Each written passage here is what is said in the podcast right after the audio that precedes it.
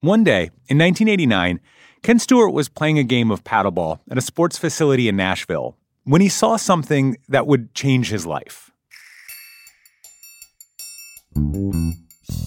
He looked over at the pool and he saw a man coming out of the water with a tank on his back. He was taking scuba diving lessons because they were in Nashville. There wasn't really an ocean option. And then right behind him, coming out of the water, was an instructor who was a black instructor. Oh man, that kind of just just set the tone for me. Next man, can I do this? Ken was 45 at the time. He's 79 years old now. He's always been an active guy, plays all kinds of sports, but scuba diving was something that had just never really occurred to him. After that day at the sports complex, Ken was hooked. I mean, I fell in love with it. I just, I just went crazy. And then one day in 2002, Ken got a phone call. A documentary filmmaker was on the line, and she wanted to interview black divers about a particular shipwreck. But it wasn't a shipwreck full of lost treasure. This was a slave ship. It was a ship that crashed off the coast of Florida two centuries ago, killing dozens of people. The ship was called the Guerrero. And for the most part, it's a piece of forgotten history. The Guerrero is not taught in schools, nor is it a story that's in the ether and passed down through communities. Most people have never even heard of it, Ken included. To be honest with you, I was not a, a history kind of buff. Never. But the story of the Guerrero struck a chord with him. Later, Ken would sit down at his computer and write an email to some of his friends in the black diving community. And I said, You're tired of the same old diving. Just dive with a purpose. And that's exactly how it started.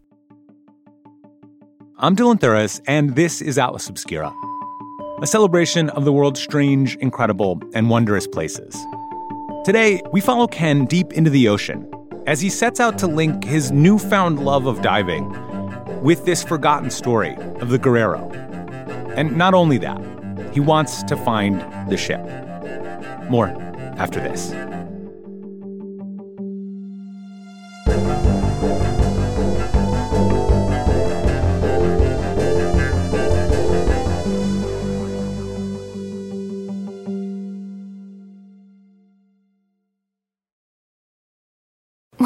Last time I took a road trip? How many national parks could I hit in two weeks? What about hotels? Wait, hey, Erica, how much am I spending on travel?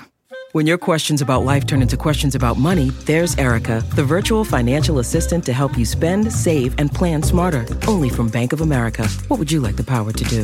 Erica is only available in the English language. You must download the latest version of the mobile banking app, only available on select mobile devices. Your chat may be recorded and monitored for quality assurance. Message and data rates and additional terms may apply. Bank of America and a member FDIC.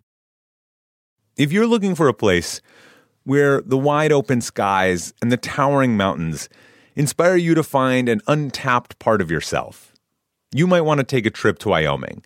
It's a place where bold, curious spirits forge their own way on all types of adventures.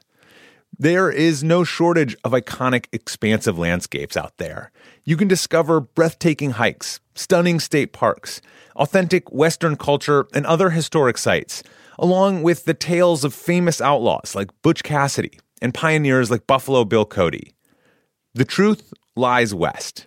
Discover yours at travelwyoming.com.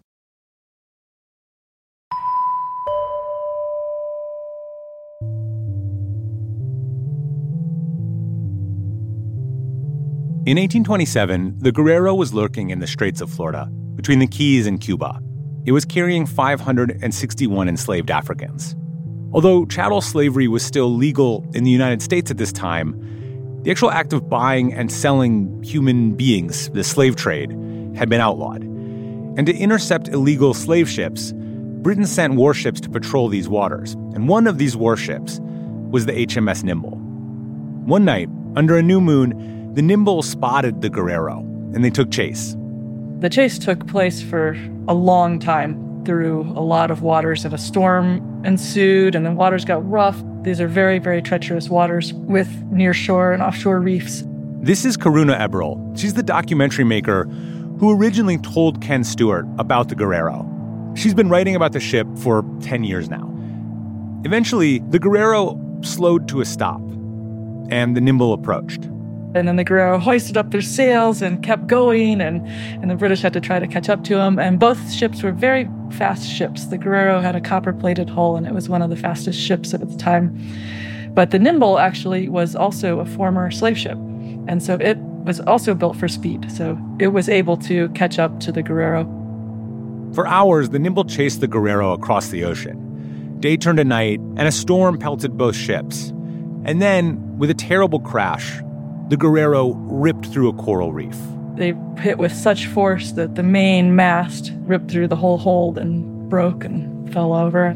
It's not deep waters here, so the Guerrero never sunk like a stone into the ocean or like the Titanic. Much of it was still above water, but it had tilted on its side and people were hanging off the mast. The Nimble was about two miles away from the Guerrero when it crashed.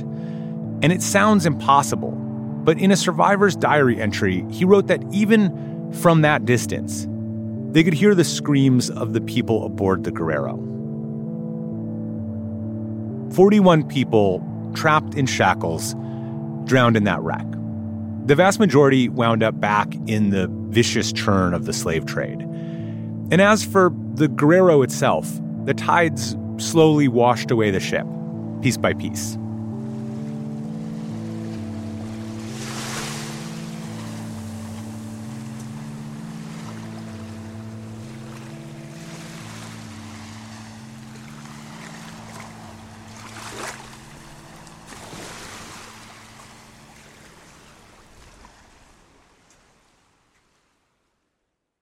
Nearly 200 years after the wreck of the Guerrero, Ken Stewart was getting really into his new hobby. He'd graduated from the pool and begun going on these ocean dives. But at the start, it was really lonely for him. I'd be the only black diver on the boat. And then, you know, in diving, you, you never dive alone. You're supposed to have a buddy.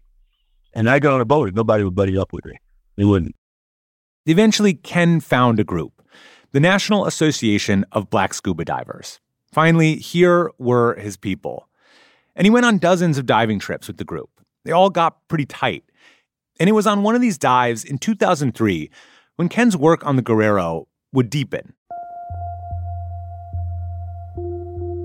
On a dive in Biscayne National Park in Florida, Ken met a marine archaeologist named Brenda Lanzendorf.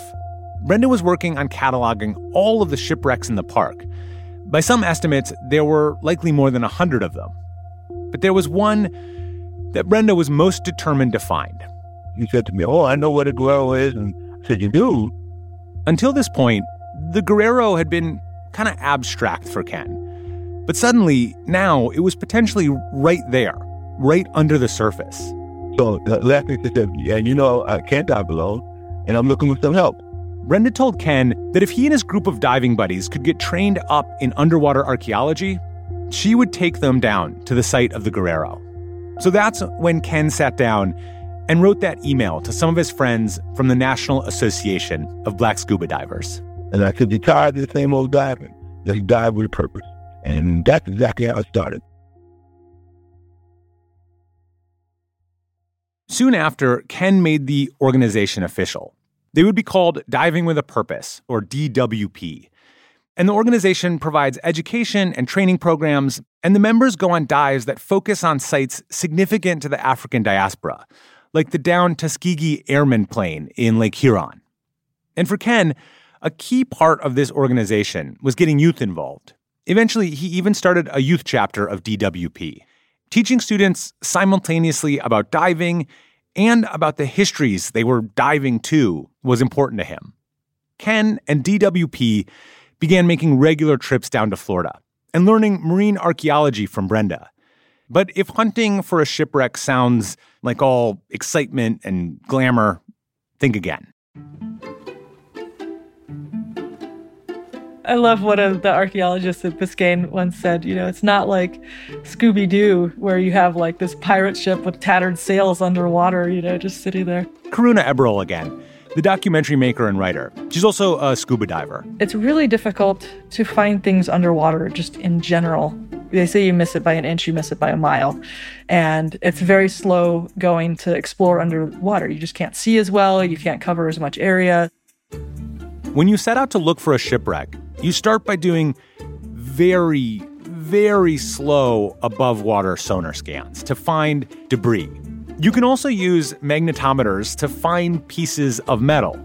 When those detectors go off, you might send divers down to pinpoint the exact location.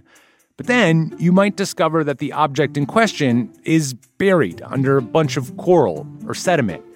You can't actually see it also in this area where the Guerrero sank, there's you know hundreds of years of shipwrecks, some on top of it from the 1800s and the 1900s, and, and then once you find stuff, it's still tedious. You know, it's exciting because you found something, but then you still have to, you know, decide if it's something that you should bring up or leave down there in situ, and then if you bring it up, you have to preserve it in tanks. It is incredibly tedious, incredibly tedious work. And with the Guerrero, there's an extra challenge. Usually, the most surefire way to determine which ship you're looking at is to find the ship's bell, which has its name on it. But remember, the Guerrero was an illegal slave ship, so it operated secretly. Operators would not have put their name on a bell. Instead, Ken and his crew would have to find a cannonball, shackles, or some other artifact that matched the time period. More and more people joined Diving with a Purpose. They returned to Florida again and again, studying the underwater archaeology, continuing the search, and just talking about the history. On these trips, Ken and Brenda got to know each other pretty well. Like Ken, Brenda had also come to diving a little later in life. She enrolled in an underwater archaeology doctoral program at the age of 35 after years of working as a flight attendant. And the two became good friends. After a long day of diving, Ken would go back to Brenda's house. They would continue their work into the evening, mapping out sites on her big drafting table, having a little bit of wine. But on one of Ken's visits, something felt off. So 2008, we're on the boat, and she's coughing. And I tell you, you know, but you, know, you need to go have that checked out, you know, because it ain't a good cough. So that's that was in April. In October, she calls me.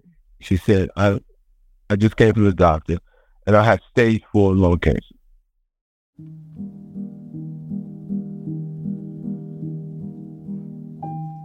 Some months later, Ken and DWP headed back down to Florida for another dive. But things were different. Brenda was in the hospital, she couldn't join them. Plus, the weather was not cooperating. And for the first time in all the years they've been diving for the Guerrero, Ken had to cancel the dive.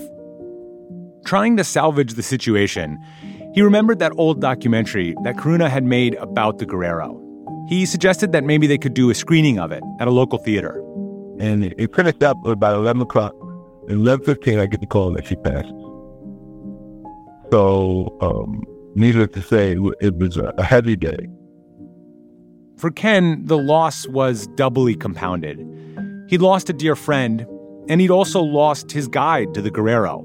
In all their dives together, Ken had never asked Brenda to tell him the specific location of the wreck. No, I could never bring myself to ask and I I didn't. So if she knew where it was, she took it to the grave. I should say, we don't know for sure whether Brenda really did know the specific location of the Guerrero. After years of research, she was sure that the ship was within the bounds of Biscayne National Park, but she wouldn't be any more specific than that because she was wary of scavengers and treasure hunters poaching the waters. To this day, the Guerrero still has not been found. But the search continues. In the summer of 2023, Ken and DWP went on another dive. This time, they brought 12 high school and college age students with them, and they dove for three days. But in the end, they didn't turn up anything. Even if the Guerrero is never found, if it remains at the bottom of the ocean forever, Ken and DWP are still fighting to resurrect its story. The Guerrero is one of many, many ships that made this brutal voyage from Africa to the Americas. It is one small piece of the painful history that shaped nearly every aspect of American society.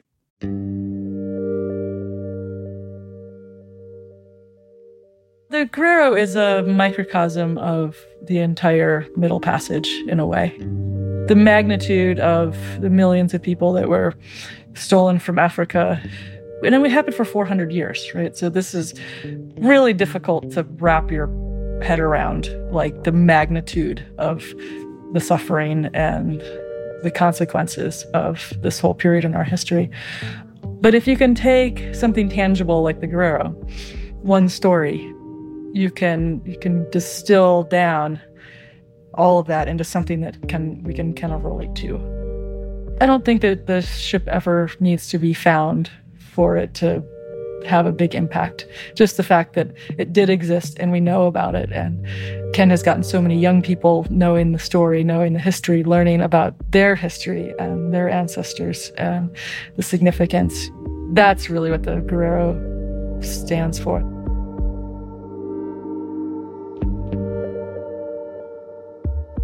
One detail that makes the story of the Guerrero particularly relevant is that it happens to be taking place in Florida, where politicians have actively crusaded against teaching parts of black history. In 2022, Florida Governor Ron DeSantis signed legislation called the Stop Woke Act, which, among other things, bars certain discussions about race in schools and workplaces and promotes an idea that no one should feel guilty for past actions committed by others of the same race. You know, that old adage, one person said, uh, history is taught by the winners. I didn't know what that meant right then and there.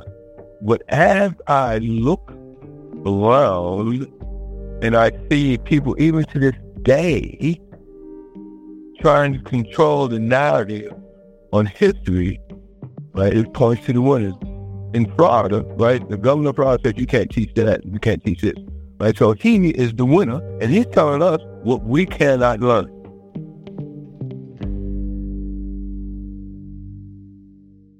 But in bringing in the young divers on his search for the Guerrero, in telling them its history, Ken is taking on the role of teacher. I've been working with young people just about all my life. And so I just thought this would be another step and so I'm on this boat, and I, and I, ha- I have to chip into to my ancestors at, at the bottom of the ocean telling me what to do.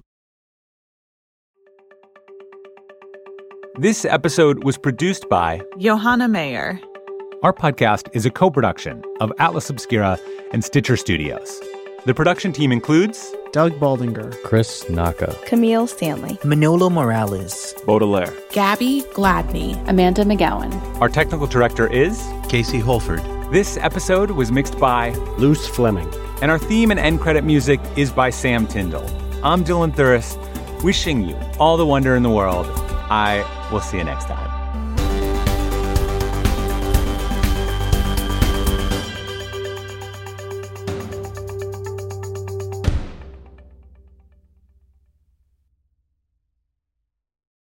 The world isn't wide enough for those with an insatiable desire for discovery.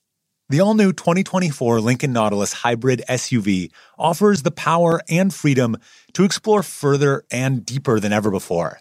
Intuitive, smart features ensure that you're always connected to the road ahead. Inside, a thoughtfully designed cabin immerses you in a universe that is all your own. The larger than life panoramic display spans the entire width of the cabin. It's customizable and interactive Drivers can even personalize their backgrounds with a series of nature inspired themes. This vehicle signals the arrival of an exciting new chapter for Lincoln. Discover more about the 2024 Lincoln Nautilus at Lincoln.com.